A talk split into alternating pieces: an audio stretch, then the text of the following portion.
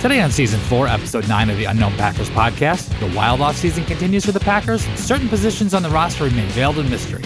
A fifth quarterback is signed, and we have a new face in the linebackers room. A couple of fan favorites get reworked deals, while the 2022 salary cap situation gets a little more complicated. Mini camp wraps up, Aaron Rodgers stays away, and Mark Murphy likes to talk. We round out the episode with a fan question and some fill in the blank. Hang in there, Packers fans. We are in for a brutal five weeks. And now it's time for Before the Dead Zone on tap.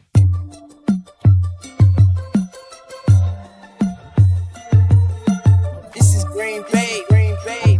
Thank you so much for following the Unknown Packers podcast. Touchdown! Dagger! Al Harris, 56 yards to a game-winning touchdown! Green Bay Packers! Go, Pack, go! Winning isn't everything, but it's the only thing.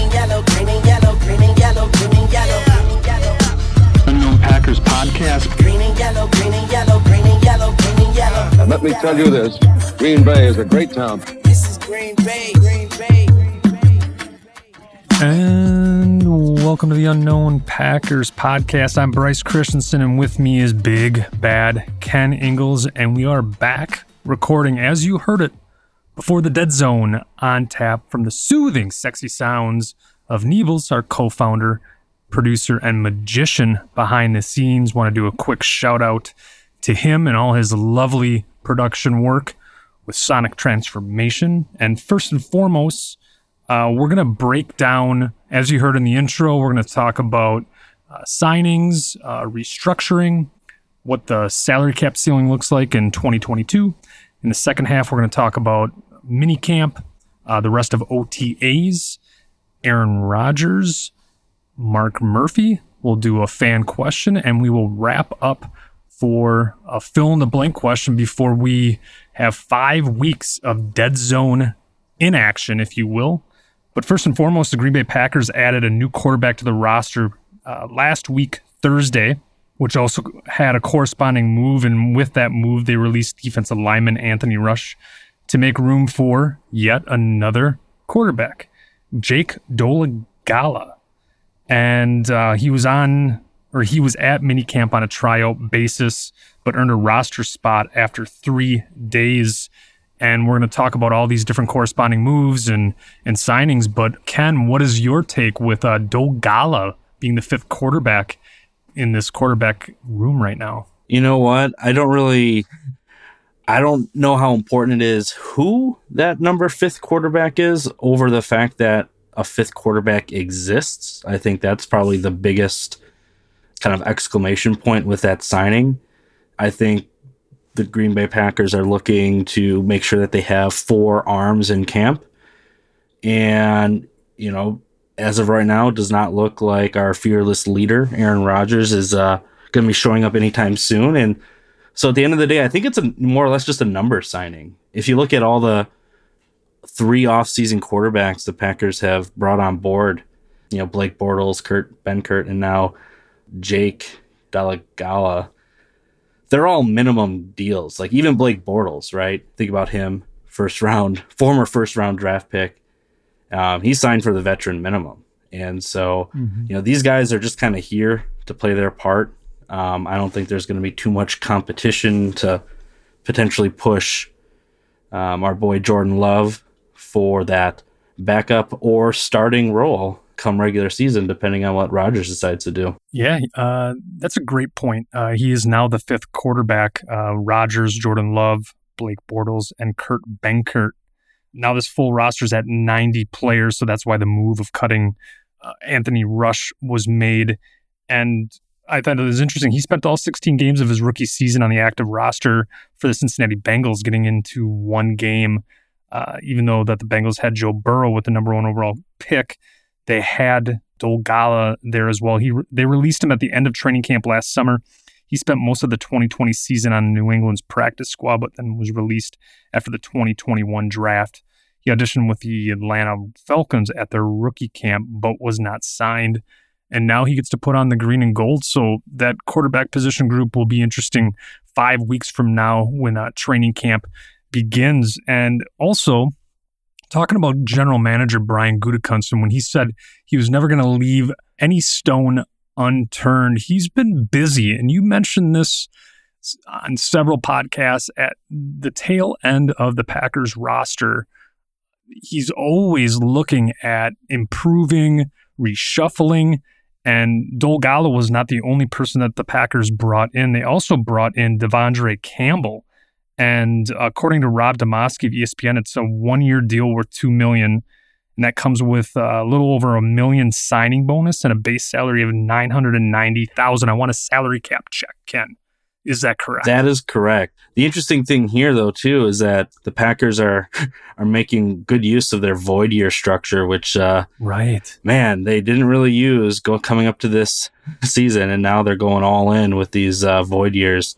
Yeah, two million dollar deal, but they spread this over five years. That million dollar signing bonus, so there'll be about eight hundred plus of change next season, assuming that Campbell does not get extended and that he his void his contract voids as scheduled, that'll cost, you know, for next season if he's not even here. So that's kind of an interesting kind of pattern we're seeing with not only Campbell, but with a lot of these veterans, um, familiar names that we've seen on the Packers from years past, that we've kind of done this pushing out money game. And it's kind of interesting that even just a, a cheaper guy, you know, $2 million contract, they've, they've gone to that structure as well. But what I think this means, honestly, if you look at the Campbell signing, you know, $1 million signing bonus, that pretty much means he's a lock to make the team. You don't pay a guy a million dollars and then cut him two months later unless he's a complete failure in training camp.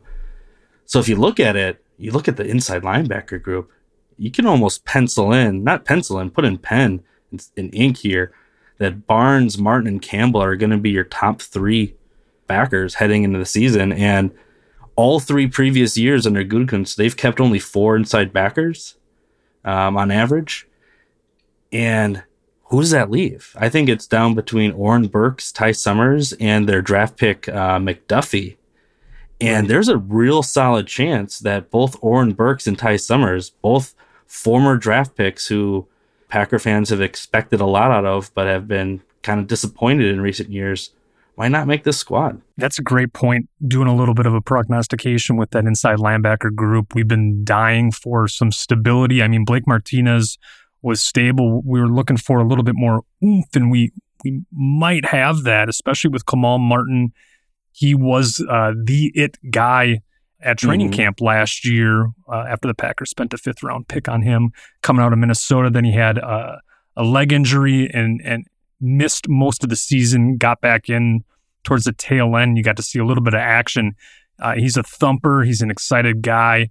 Might get a little too excited. So this year two jump for Kamal Martin is going to be huge. And you've got Krys Barnes, who was the undrafted free agent darling last year, who uh, manned inside linebacker for all of the season last year, outside of a couple games. Correct me if I'm not uh, if I'm wrong on that. I know that he had missed I think at least two games at that position. But when you're looking at De'Vondre Campbell, he gets reunited with Coach LaFleur because Campbell spent his first four NFL seasons with the Atlanta Falcons, and and LaFleur was uh, uh, the quarterbacks coach in 2016 when Campbell was there. So he's been a starter for all of five seasons, and even though he hasn't made the Pro Bowl, He's a consistent and solid starting caliber linebacker, is what you're reading right now.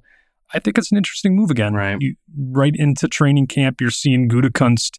And the one thing about Gutekunst that I, I wanted to mention is that comparing Ted Thompson to him, where Ted Thompson sort of regurgitated the same thing over and over again, really didn't like talking to the media.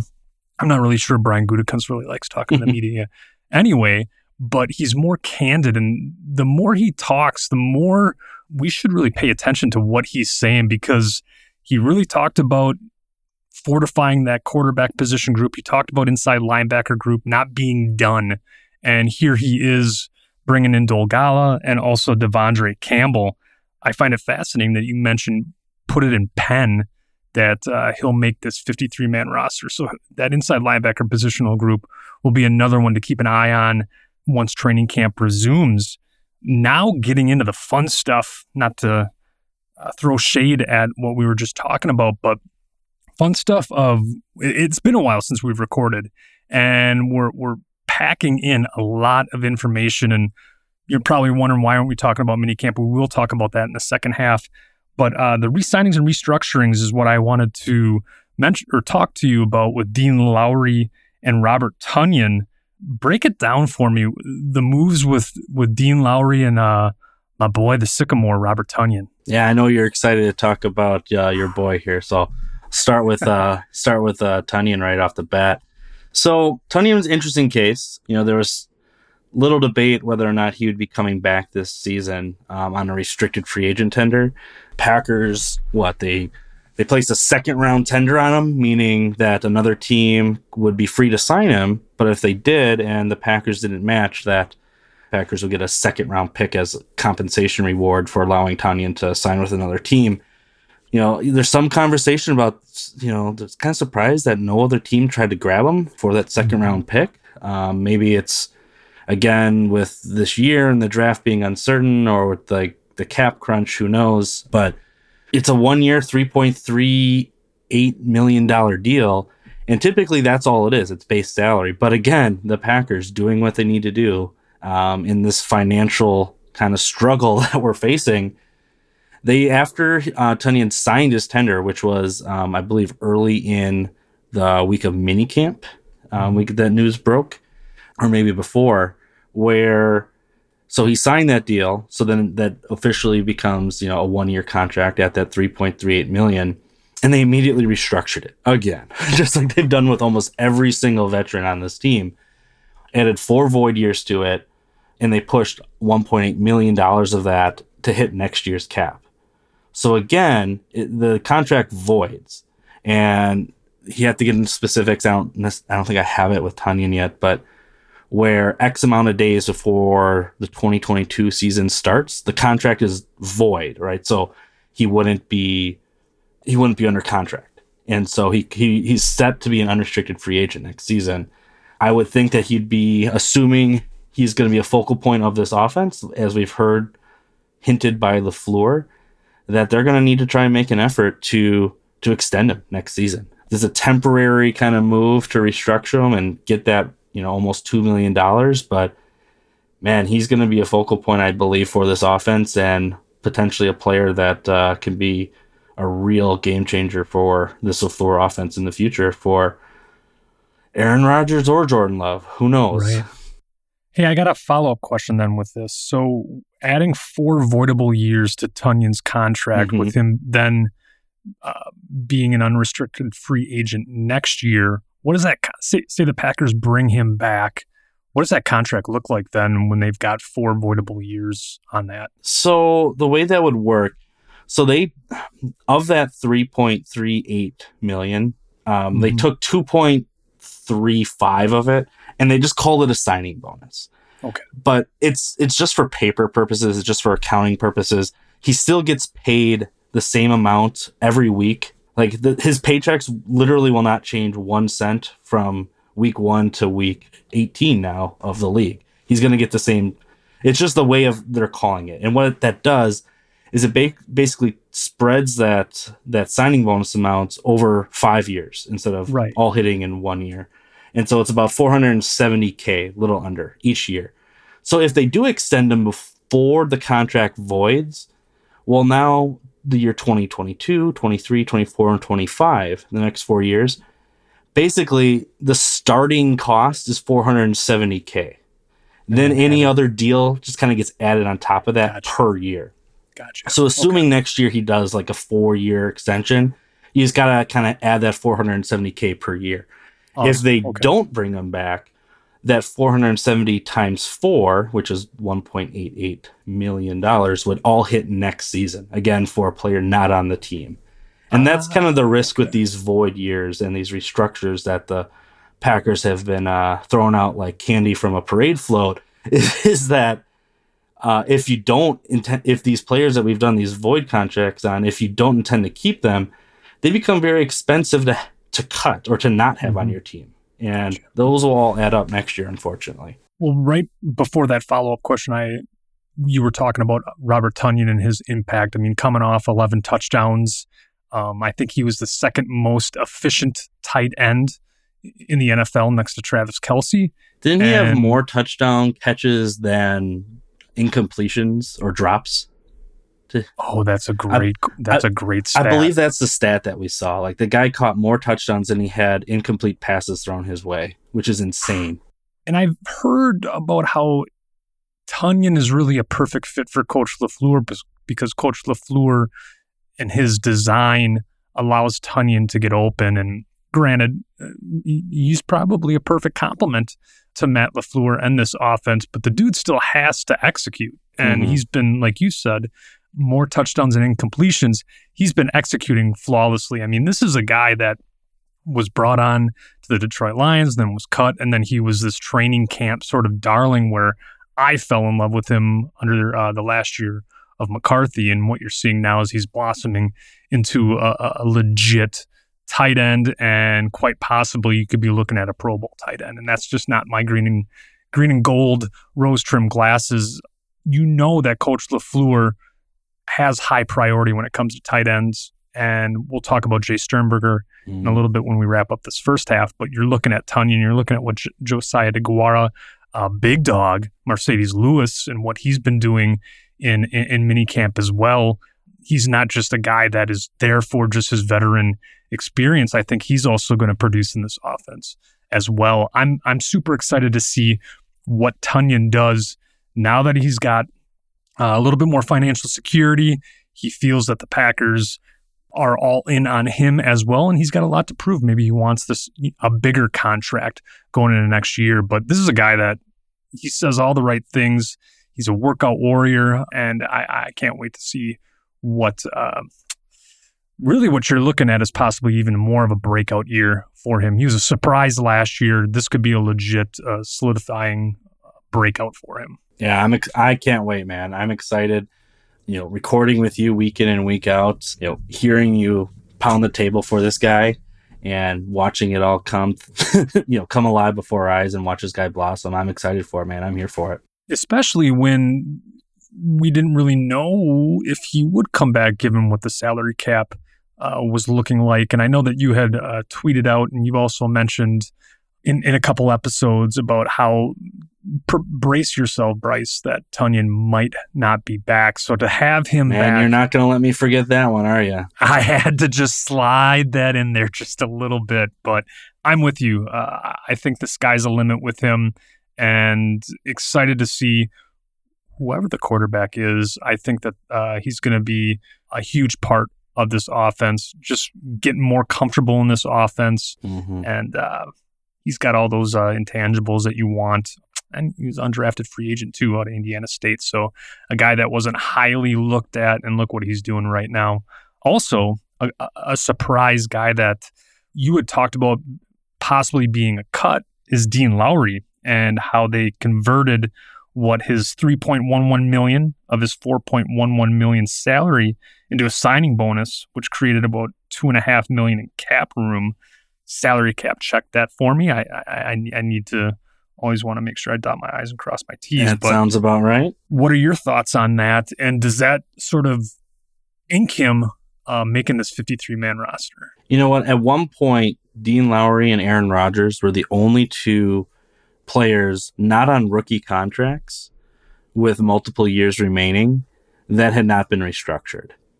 And obviously, there are many reasons at this point as to why the Packers have not restructured Aaron Rodgers. But Dean Lowry was kind of that wild card in my mind. It was sticking out like a sore thumb. Like, why haven't they touched him? They literally touched every other deal. Why not his? And my kind of thought that was in the back of my mind was I bet you they're waiting till after the draft to see what they come up with at defensive tackle or defensive end. If there's some opportunity to potentially move on and get a $4.8 million cap savings along the way. Well, it turns out what the Packers did is they waited until after June, and then that's when they did their restructure, and they got two and a half million dollars. So, a little over half of you know what the potential could have been, but they get to keep the player. But again, they had three more void years on top of it. Unfortunately, Unbelievable. right? Again, it's they're just throwing these out like I say, like a you know tossing candy from a parade float, just handfuls. You know, you get a void year, you get a void year uh, Winfrey Oprah, Oprah style. And so next year, it's going to be, you know, tough to see if he'll be able to stick on this team because by pushing out that money, um, it makes next year even more expensive. But um, obviously, I you know I think the Packers feel like Dean is someone who could still contribute on this team on this on this D line, and you know give it one more shot. Now, before we wrap up the first half of before the dead zone on tap, what what does the salary cap ceiling look like then moving forward? Oh, okay. So there was some news that came out um, during some of the times that we were off, and this is new. Like I've I've not seen this ever happen, but again, COVID, COVID in the NFL made a lot of things kind of unique experiences for the past you know two seasons. It looks like now. So next year, they're already talking about what the salary cap could potentially look like. Obviously, that was a big topic of conversation all throughout Packer Nation, especially on this podcast, um, where I would speculate a lot. But they've set a cap. The NFL and the Players Association set a cap of the cap, which is I, again I, I've never seen this, where they're saying that the cap cannot increase beyond two hundred eight point two million, which would be a twenty five point seven million dollar increase from where it's at today. If let's say the cap should be higher based off of how you know all the numbers crunch together and if they say it should be 215 or anything above that 208 number that's going back to pay benefits that the players did not get from this covid season in 2020 each team i forget the number off the top of my head at, um, while i'm recording this but each team's sacrifice i believe is like 10 to 15 million dollars. Um, it may even be 30 but again i don't take my don't take that right now because I, I don't know exactly where it's at, but it's it's a significant amount per team that they could not play pay players this year that they said we'll have to pay you back three or four years down the road. So what they're saying is now we're going to cap it at that 208 number, and if it does calculate higher, we will pay some of those benefits earlier than kind of what we had originally deferred due to COVID. Okay. So that'll be interesting. $25.7 million increase is a significant increase. However, it's still kind of behind where we would have been had COVID not existed and the cap would have kind of had normal projected growth. And unfortunately, again, that 27 point or 25.7 million sounds like a great increase until you look at what the Packers did this year to get under the cap and to be able to sign some more players and bring the ah, band back together they've already used 22 million of that 25.7 on next year costs from restructures and void years. So when you have Bakhtiari, Za'Darius Smith, Adrian Amos, mm-hmm. Billy Turner, Preston Smith, I'm not done. Kevin King, Dean Lowry, Tonyan, mm-hmm. Mason Crosby, Marcedes Lewis, and now Campbell, De'Vondre Campbell. All these guys it, we're going to have them on the roster in 2021, but because of the way they structured the deal, we got to pay for them in 2022. Basically, Oh, we're I see. splitting the costs, right? And so it's the Packers are putting themselves kind of at a disadvantage. You know, think about running a race, you know, 100 meter race, and you know, you having to run 122 uh, meters and everyone else running 100. That's kind of where they're at because they've kind of put themselves in this hole. Um, it'll be interesting next year, but we hadn't had a chance to talk about that cap ceiling announcement uh, as we've had a few week hiatus. Right. Oh man, I love that analogy too because the beautiful thing about how you articulate the salary cap, as well as everything about you know, football, when we're recording uh, you on Twitter at Ken Ingalls, is that you break it down simply. Where I'm like, oh, okay, so you're talking about this, and I'm like, okay, I think I grasp what's going on, and then you bring down that 100 meter analogy and it's like oh now i know this even more like it's a little bit more crystal clear for me so it's a really beautiful characteristic that you have that i'm grateful for so i wanted to give that its due and as we wrap up before the dead zone on tap be remiss to talk real quickly about uh, the Jace Sternberger news Ah, yes. who was suspended without pay for the first two games of the 2021 regular season for violating the NFL policy and program on substances of abuse. He will be able to participate in all offseason and preseason practices and games.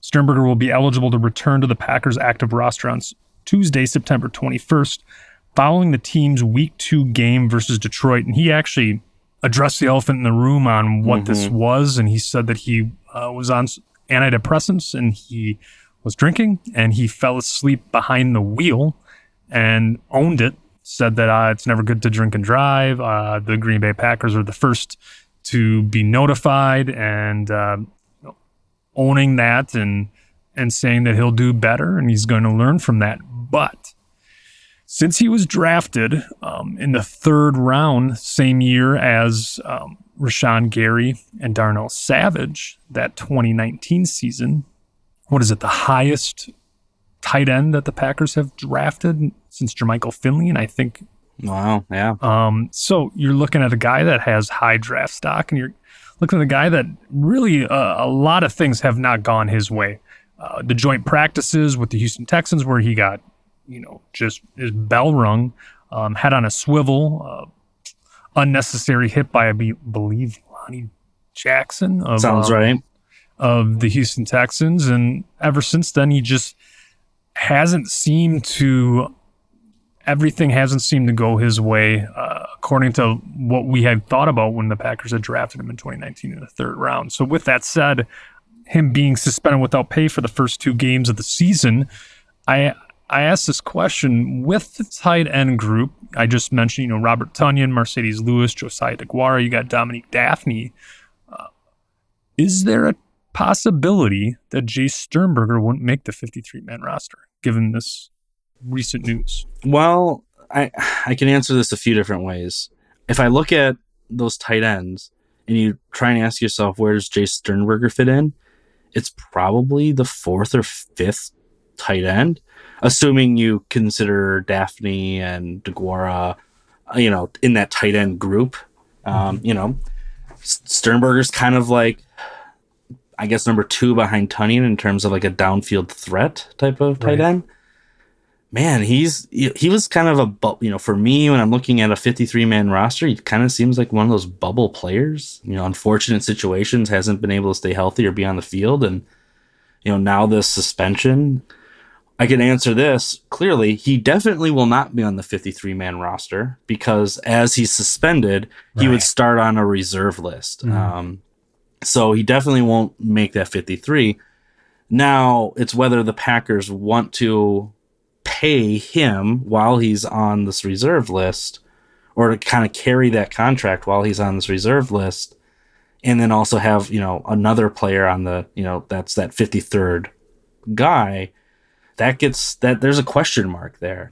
If they do keep him around how it works is he doesn't get paid his base salary or his signing bonus. Even though that signing bonus was from a few years ago he has to he has to um, forfeit that.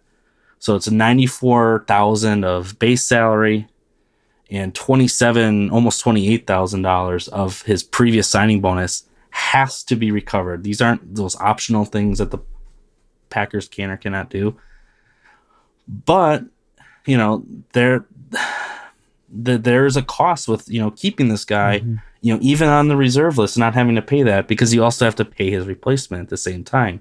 It's like with an injured player, like if you know, last year, you think about a guy like Lane Taylor, right? He was on the injured reserve list all year, and the Packers not only had to pay for him and his replacement on the 53 man roster. So you kind of double dip. Are the Packers going to want to do that?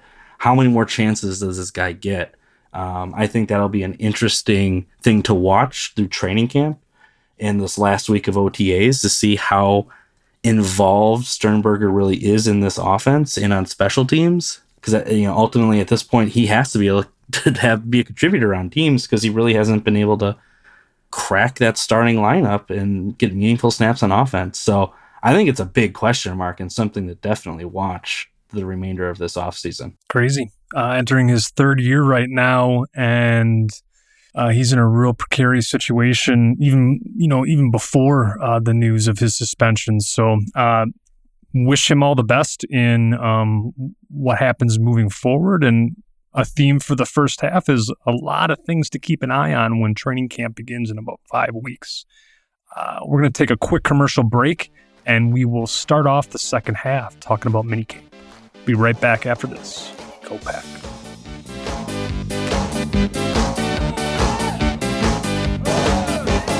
This episode is brought to you by Sonic Transformation. Check us out at www.sonictransformation.com. Sonic Transformation, your sound refined. And we are back with the second half of Before the Dead Zone on tap, and we're going to talk about mini camp. So the first phase, April 19th to May 14th. You had the second phase, May 17th to May 21st. And now the third phase will be culminated by the end of the week, uh, June 18th, depending on when you are listening to this episode. But that third phase, May, May 24th to June 18th, you were looking at OTAs as well as mini camp. Last week, June 8th through the 10th, Tuesday, Wednesday, Thursday, was Packers mandatory mini camp. And so, like I mentioned, voluntary OTAs will continue through the 18th. Um, that Thursday will be the last time the entire team will be together until training camp p- takes place at the end of July. And I think the big elephant in the room, and something that was not a surprise to many, including yourself, Ken, is uh, Aaron Rodgers was not present for mandatory minicamp. Um, so he was also willing to miss out on his 500,000 workout bonus by skipping OTAs. And now for missing minicamp, correct me if I'm wrong, $93,085. That is if the Packers for- make him pay it. But uh, this will be a real interesting sort of uh, litmus test when it comes to Rodgers and the Packers relationship holding up as we inch towards training camp. It's written in the CBA that a player is to be fined 50,000 per day missed.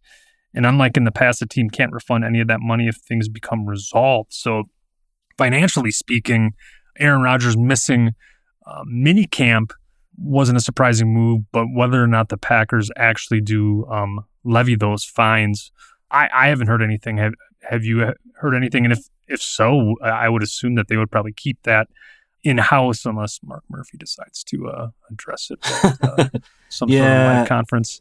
yeah, those fines are usually held pretty close to the vest. A lot of times you hear those from my from my followings in the cap world and everything. Usually, if we hear about them, it's because the team wants you to hear about them, and it's kind of PR being played in the media. With this Rodgers thing being as sensitive as it is, I'm not surprised that we haven't heard any word on it. Um, again, it is at ninety three thousand dollars and oh plus the 85 don't forget that um 93085 you know the team what they could do there they could potentially write a letter saying you will be fined but they could also la- later on choose to ignore it or forgive it The Dumb and Dumber approach, Lloyd Christmas, right IOU. Gotta Yes, hold on I- that one. Right. Oh yeah, yeah. That's a that's a big one. right. So they they can forgive those type of things, assuming Rodgers decides to come back. So I, I don't think it's one of those things where they could at the end of training camp go back and be like, oh, well now we're upset. We're now gonna go back and get your ninety three thousand dollars. I think they have to make a decision now. Hmm.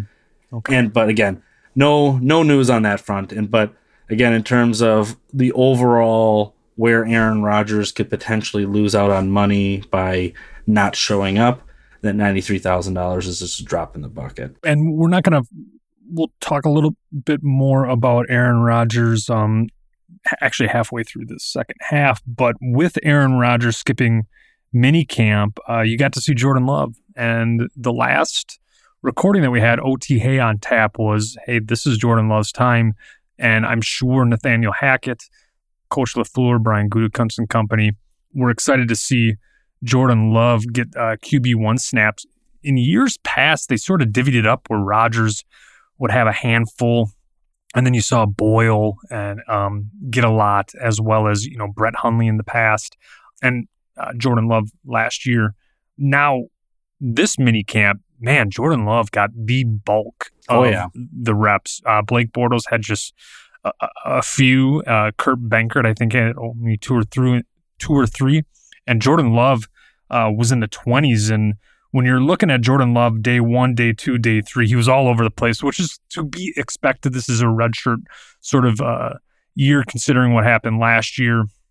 And um, overall, though, uh, what he completed 40 of 70 passes, 57.1% completion during the 11 on 11 competitive rounds over the three days. He was 12 of 23 for day one, 20 of 31 day two, which was argu I mean, if you were following any all the beat writers on on Twitter, Jordan Love was on fire. It was so uh, evident that you had offensive coordinator Nathaniel Hackett as well as um, I think uh, tight ends coach uh, Jason Outten fanning him because Too he hot. was um, too hot. too hot because he was uh, wheeling and dealing. So I'm gonna I'm gonna take these l- little positives, and you're seeing him continue to develop uh, moving forward. Uh, day three, he was eight of 16. So compared to last season, he only attempted 64 passes during team uh, 11 on 11 periods in all of training camp last summer as a third quarterback, completing 37.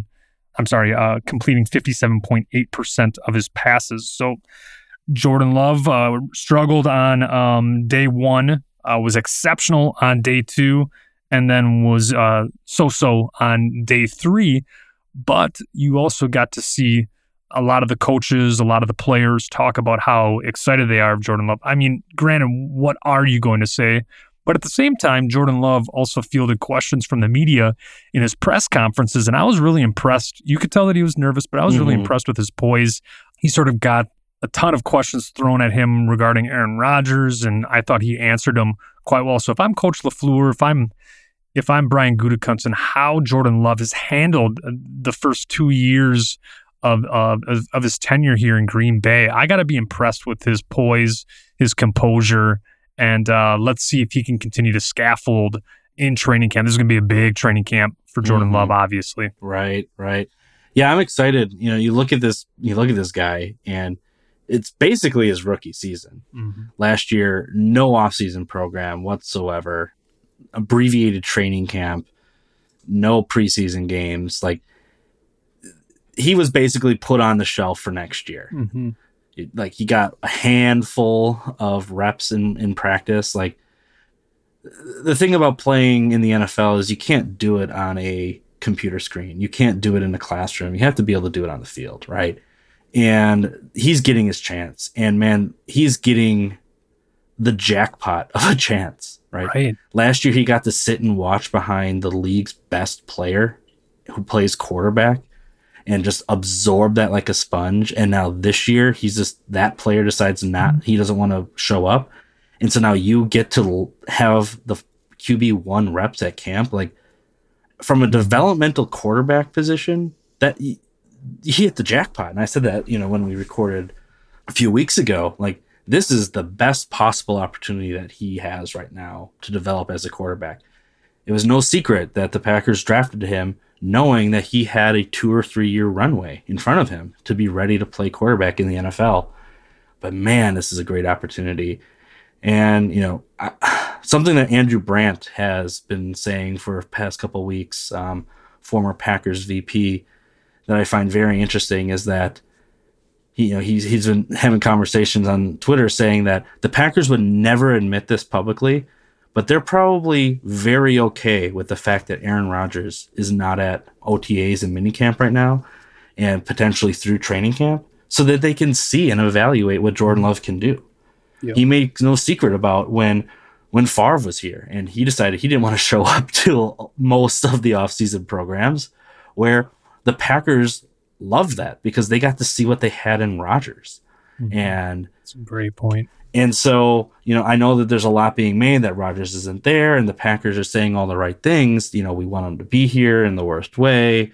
You know, we're still working through things, but I think privately they're like, we need to see what we have. You know, we traded up in the first round for this guy, and he's a potential heir apparent to you know have the keys of the kingdom here.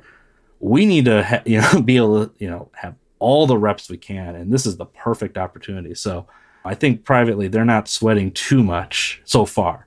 Let's see what hap- Let's see what happens when we get closer to training camp, and Right. uh, you know if they're still looking at a situation where potentially Rodgers isn't uh, too keen on coming back to the team, where the nerves are at that point. Uh, talk about recouping what was lost last year, like you said, um, was put on the shelf essentially, and then now gets all these QB1 reps. It's wild to think about. If you would have asked me right after the NFC Championship game, would be would we be here right now? What we're experiencing in minicamp, I would say uh, you, you're out of your mind. But right. I'm okay. Like it was a lot of fun uh, last week following Jordan Love, and um, this team is stacked. This is a legit roster that Brian Gutekunst has assembled from top to bottom, and he continues to sort of sift through and try to find these hidden gems, um, these rough diamonds that possibly can make an impact uh, this season, which we already talked about in the first half with uh, especially De'Vondre Campbell. But as we're as we're wrapping up the the mini camp talk before we we pivot into uh, Mark Murphy and fan questions and fill in the blank.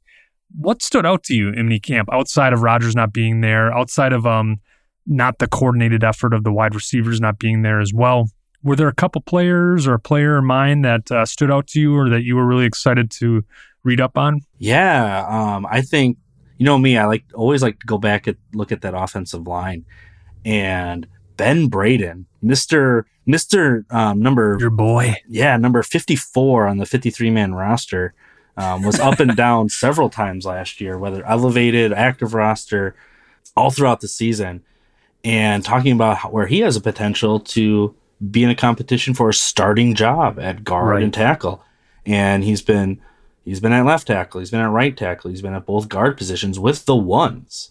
Also, your boy Royce Newman, fourth round draft pick this year, playing tackle, playing guard at both you know both sides of the line with the ones. I think that's very intriguing, and it allows there to be a lot of versatility. And I think that uh, we're going to see some very competitive offensive line play in training camp. And the Packers brought in what six interior offensive linemen, or I should say, primarily interior offensive linemen the past two seasons. Some have the versatility to play outside as well. I think there's going to be some very tough uh, cuts trying to figure out a 53 man roster here, and there's going to be some potential names and some players that we're used to seeing in uniform, you know, on the street instead this year. I feel like you took a sneak peek at at my notes because Ooh, I, gotcha. I had Ben Braden and Royce Newman as two players that really stuck out to me in OTAs. Um, when you had a left guard or really um, jack of all trades, Elgton Jenkins, who was out due to the COVID protocol, and then also left tackle David Bakhtiari, who's rehabbing from his uh, torn ACL that he suffered back in December, and then also with Corey Linsley over in um, San Diego or Los Angeles Chargers.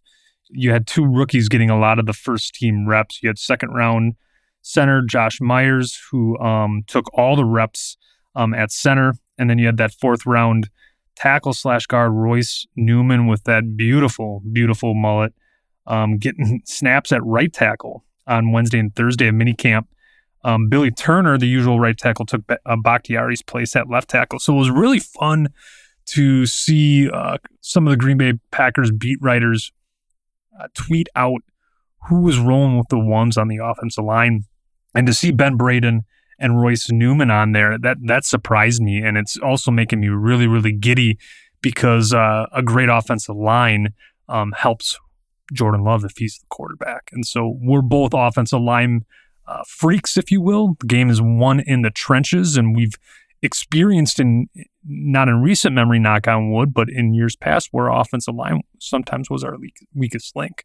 So fortifying that position. But I really wanted to highlight this offensive line coach, Adam Stenavich, who's a, a, a bona fide head coach in the making, said this about Ben Braden. I'm really excited about Ben to see what's going to happen with him.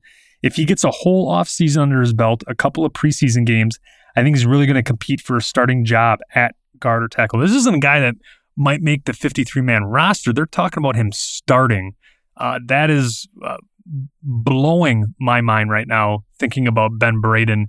And to be completely honest, um, if it wasn't for this podcast, if it wasn't for you talking about Ben Braden, he'd be a guy that I'd be sleeping on. So for for this name to be spotlight or spotlit during uh, mini camp was so impressive and it's something that I'm going to keep an eye on as training camp ro- rolls around.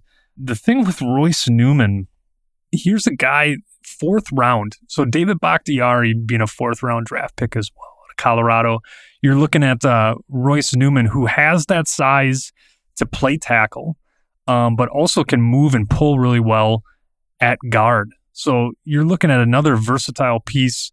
I try to temper my expectations with him being a rookie coming out of Ole Miss, fourth round draft pick. But man, when you're talking about um, a versatile lineman lining up with the first unit at right tackle and right right guard during uh, mini camp, that's something that has to get you excited. So I wanted to share that as well. Those are obviously love was a focal point of my Mhm. attention, but I kept seeing Ben Braden and, and Royce Newman's name just popping up left and right throughout mandatory minicamp. So I'll add, really I'll add one thing. about.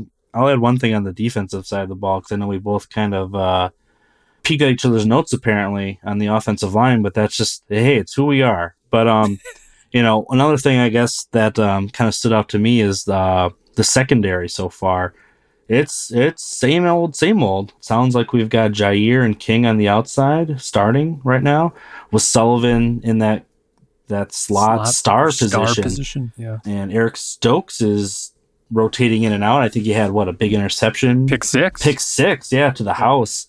Mhm. So that's good to see. But it's interesting that you know the Packers are taking kind of different approaches with their rookies. You know, you get look at a guy like Josh Myers who's taken every single snap at center at the ones, and then but yet our first round pick is kind of being eased in. But again, that's cornerbacks that tough position to make that transition, but not a not a bad problem to have if your first round pick is your first guy off the bench uh, coming in to, to No spell kidding. some guys. So excited to see what happens there. Also looking like Savage and Amos are moving around a little bit more. Uh, I know a lot of Packers fans have been hoping for that, um, that we didn't see that under the previous coordinator. But then, man, who does that leave? Who's that leave right now? Is that what Will Redmond's getting a lot of those snaps um, back at safety? I know that he's a polarizing figure uh, for Packers fans in that safety position. So, but you know that also stood out to me. Just kind of Vernon Scott, maybe. Or Yeah, yeah, I've got him. Henry yeah. Black. Oh, I, I'm here for Henry Black and Vernon Oh, Scott, man. jackpot, baby. I'm here for him. I can't wait to can't wait to watch them with when the twos and threes come out there to see what they can do and potentially uh, make a name for themselves on the back end of that uh, safety depth chart. For sure. Uh, I'm glad that you mentioned um, that slot, that star position, because Joe Barry um, has has really highlighted that. Where he even said you, you can't have t- you can't have a limit on on nickel corners, and they really need to act like a linebacker. So when you're looking at that, it, it sort of made me think about Darnell Savage. I mean, he's a little bit more deadly when he's closer to the line of scrimmage where he's roaming around. So that star position, um, will it be Chandon Sullivan? Will they have Jaire in the slot, much like what Jalen Ramsey was like uh, for the Rams under Staley, defensive coordinator? And so definitely, I'm glad that you mentioned that. And also, uh, a fifth round draft pick, uh, Jean Charles um, out of Appalachian uh, State, who has been said to be a very savvy, instinct, instinctful, or instinctive and intelligent player. Um, uh, granted, tempering your expectations a little bit, but uh, Packers are liking what they see out of him too. So looking like uh, this year's draft class is going to contribute, and looking like a lot of healthy and fun competitive positional battles as we inch closer and closer to training camp. Now, with that said, before we talk about fan questions real quick, this is kind of a nice little, I guess, pause. But um, Mark Murphy, this past Thursday, so a week ago, um, we're recording on June 14th. He said, I'm often reminded, though, of Ted Thompson. As most of you know, just a great general manager passed away earlier this year. Murphy said this at an event at Lambeau. Uh, Thompson often talked about Aaron that he's a dot, dot, dot. And it wasn't just Aaron, a lot of different players. He would say he's a complicated fella. So I'll just say that. And I wanted to talk about this because Murphy Takes Five, where it's a it's a monthly column. It's the first week of the month where Mark Murphy takes five questions. And he said this earlier this month, where he said the si- situation we face with Aaron Rodgers has divided our fan base. The emails and letters that I've received reflect this fact. As I wrote here last month, we remain committed to resolving things with Aaron and want him to be our quarterback in 2021 and beyond. We are working to resolve the situation and realize that uh, the less both sides say publicly, the better.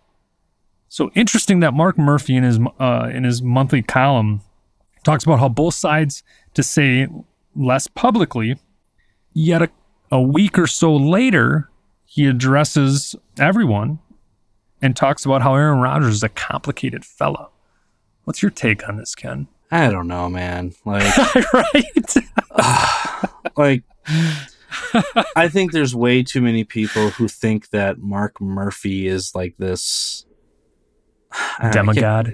I don't even know. Like that he's got he's like this sinister figure pulling all the strings at Green Bay and like the dude is in charge of making money and like honestly the actual football part of his job is uh, much less than I think the average fan would would realize. It's probably like 20% maybe of his role. His job is to increase the value of the of the Green Bay Packers to make money and to grow the brand and grow the franchise, grow Titletown District, marketing contracts, TV deals, etc. Right? That's his job and to be a de facto owner at these meetings.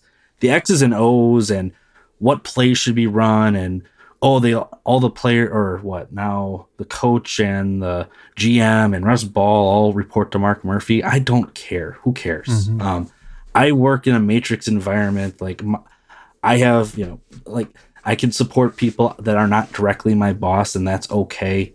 the, it's it's a complex organization, and again, that said, he sure likes to talk. I think that's kind of been his downfall in the public eye is that Mark Murphy just kind of talks and talks and talks. And you go back to the press conference when Gutey was introduced, and he Gutey didn't get to say anything for like the first twenty minutes. Um, that was that was wild. Right. You know, this whole I, I think everything he said was true. If you go back to the take five, right? The less we say publicly, the better. That's true. I think him saying that he's a complicated fella is true.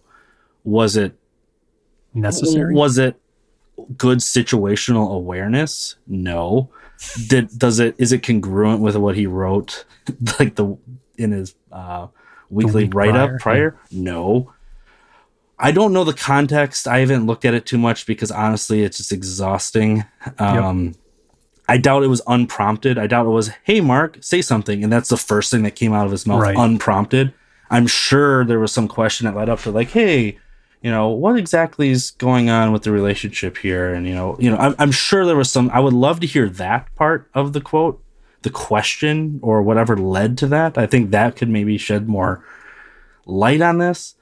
But in terms of the fan base who is hoping that rodgers comes back this year and thinks that by mark murphy saying this has now somehow put gasoline on a fire or is shooing aaron rodgers away I think on a scale of one to 100, this matters like five. Like, I think it's, I think it's, it's a, it's fun to write about. It's easy to kind of point and laugh and kind of the buffoonery of this type of back to back mixed messaging. But at the end of the day, Rodgers' relationship with the Packers and is not going to get significantly worse or better based off of that comment. That's just where I end that. Well, and speaking of Aaron Rodgers, talking about our fan question from at Tundra Vision, he says this play this out. Rodgers stays to play in 2021, traded in 2022, or Rodgers doesn't play and is traded in 2021. And uh, because of the time, we're just going to focus on. Um, he had another uh, question to this, but I also want to get to our fill in the blanks quick. But um, with this, I'll just jump in and say, you know, I, a few weeks ago, I talked about how um, because of um, my line of work in professional sports with sign language interpreting and working with sports teams, specifically a lot with the Milwaukee Bucks, and Aaron Rodgers is a part owner of the Milwaukee Bucks, and I want to be sensitive and I want to be aware, and I also want um, not to say that anyone that I work with or any potential sports team or even Aaron Rodgers would would tune into the Unknown Packers podcast, but I also don't want it to be an oversight uh, uh, on my end. So I do want to be respectful and sensitive to the whole situation. Um, but to answer this question, do I? What do I think? When Jordan Love was drafted, you and I, Ken, were going back and forth via text. This is before you joined the Unknown Packers podcast. It was probably night. the start Yeah, on draft, on draft night. on draft night. forth. It was it was the start of a beautiful, beautiful friendship, and it was the start of probably ushering you in to the Unknown Packers podcast. You had said um, Jordan Love quarterback 2022 book it, and since then, I I I, I believed, and I think that's going to happen. I I really don't know what's going to happen with Aaron Rodgers. Um, does he hold out? Does he retire? Um, will he show up to training camp? Um, I hope he does because all in type of season, bringing the band back together. Let's go win. Let's go win a fucking championship. Like let's let, let's do this. And just the way his contract is and the salary cap implications, 2022 does seem like the time where the Packers could move on from him. So I don't think he gets traded this year. Um, I've followed you, obviously. I've listened to you as well as Andrew Brandt, who has tweeted this out that um, Rodgers I, stays to play in 2021 and then he's traded in 2022. Yeah, that's that's where I'm thinking as well. You know, there's only really five options if you think about it. He either comes back and plays on his current contract, he comes back and he plays on an extended contract, he's traded, uh, he retires, or he sits out. I think the most likely is he comes back on his current contract. Really, of all those options, I think he plays one more year. Maybe they throw him a little bit more money, but I don't think they extend him. He's already got he's got three years left on his deal. Like Yep. an extension at this point just doesn't make it just does not make sense if they're looking to move on, especially with that many future years. Like from a financial standpoint, it's crippling what that would do to the Packers roster. I think he's here. I think they give it one more shot. But hey, if for whatever reason it gets to the point where he decides to dig in and sit this one out or retire, unretire, you know, do some shenanigans that way, I still feel good about this roster. You said it earlier. Same. This is a stacked roster. Mm-hmm. Whether it's Jordan Love or Blake Bortles um, leading the helm, I honestly, I 99% think it'd be Jordan Love in that Right. scenario. I feel good about it. Obviously, would I rather have the MVP of the league quarterbacking this team? Of course. But we might not get that option this year. But man, I, I, think he's here, and I think this is kind of the last hurrah. This team has been constructed this year to bring the band back together. I don't think the Packers would have done these type of cap moves um, had they and just to trade Rodgers away. That that just it doesn't it doesn't line up. It's not congruent. So I'm expecting Rodgers back in the green and gold. It's just a matter of when. I love it. And as we wrap up before the dead zone on tap, I got to fill in the blank for you, Ken. Okay, let's do it. The biggest obstacle for the Packers this season will be blank. Ooh. The biggest obstacle for the Packers this season. you know what? I think it's going to be their own success, their own past success. And I say that meaning they're 13 and 3 their first year under LaFleur. They're 13 and 3 the second year with LaFleur. That's unheard of. To expect that to happen again, and obviously it can't because there's one more season or one more game. So, okay, 13 and 4 or 14 and 3, however you want to look at it, with you add one win either side. That's really high expectations. And I think, I just, I think that as Packer fans and from the outside looking in, we're like, oh, well, if they just bring the band back together, they improve at the draft, they should be able to you know, run it back, right? But I don't think it's that easy. And I think they've gotten lucky in the past with some health and with some lucky bounces here and there and some calls here and there. I just, I, I can't see a scenario where where I could predict on the front end 13 wins. It's just it's hard to do. It's sustained success in this league is hard, especially when the league is set up for parity on the outside, where the teams who did poorly the previous year get first dib at the best players and the best chance to improve. With that, banking on the same guys to perform the way that they did mm-hmm. last year, you know? When I talk about, you know, past performance, Robert Tonyan, 11 touchdowns. It'd be great if he does that again. Is that likely? Man, I don't know. So then who steps up? You know, where's that going to come from? AJ Dillon. Oh, baby, AJ Dillon. You're a man after my own heart. well, you got to fill in the blank for me. Give me a f- quick fill in the blank, and then we'll wrap up this episode. Okay. I put out a tweet a while ago, but we haven't had a chance to discuss it. So I'm going to give you that question right now.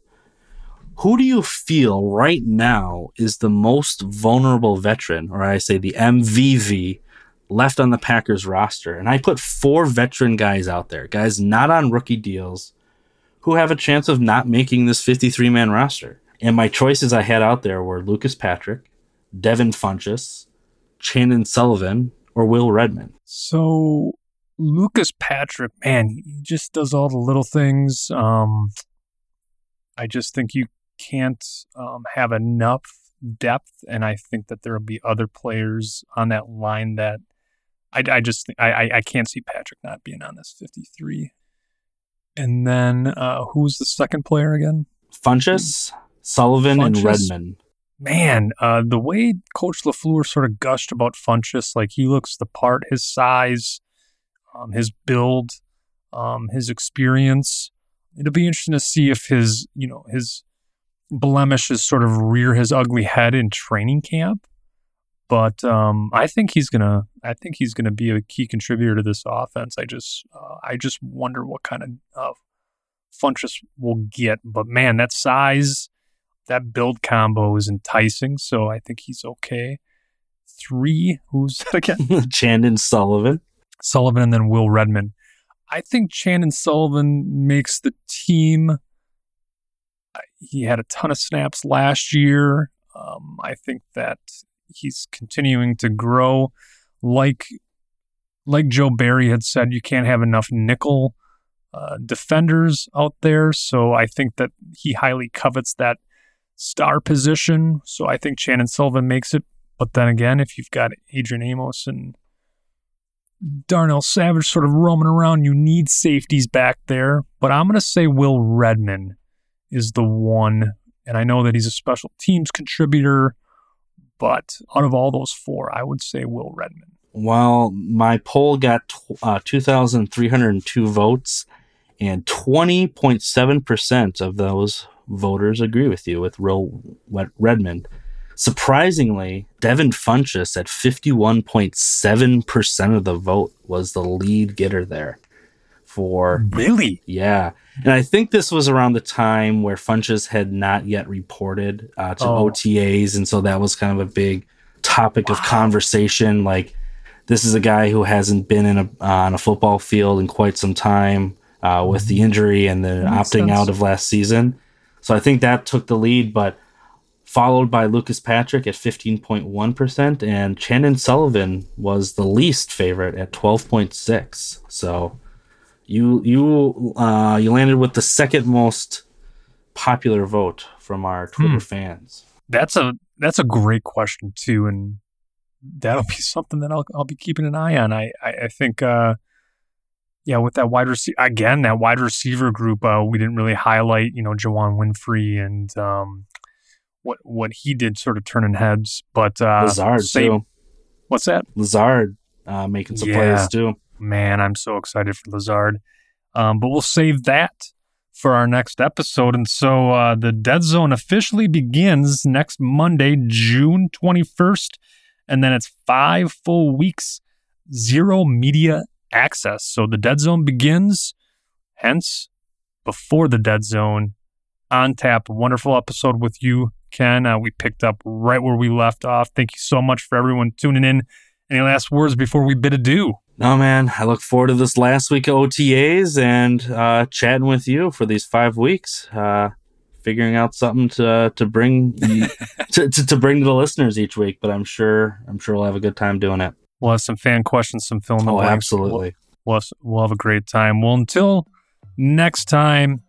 UPP and Packer fans, I'm Bryce Christensen, And I'm Ken Ingalls.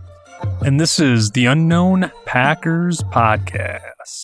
Thank you so much for following the Unknown Packers podcast. You can follow us on Twitter at Unknown Packers, as well as Facebook, Instagram, the Unknown Packers podcast. You can check us out on our website, theunknownpackers.com, and a variety of different podcast platforms as well. You can also say, Hey, Alexa, play the Unknown Packers podcast. That's right, we're friends with Alexa.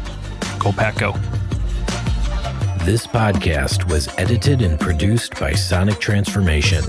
Sonic Transformation, your sound refined.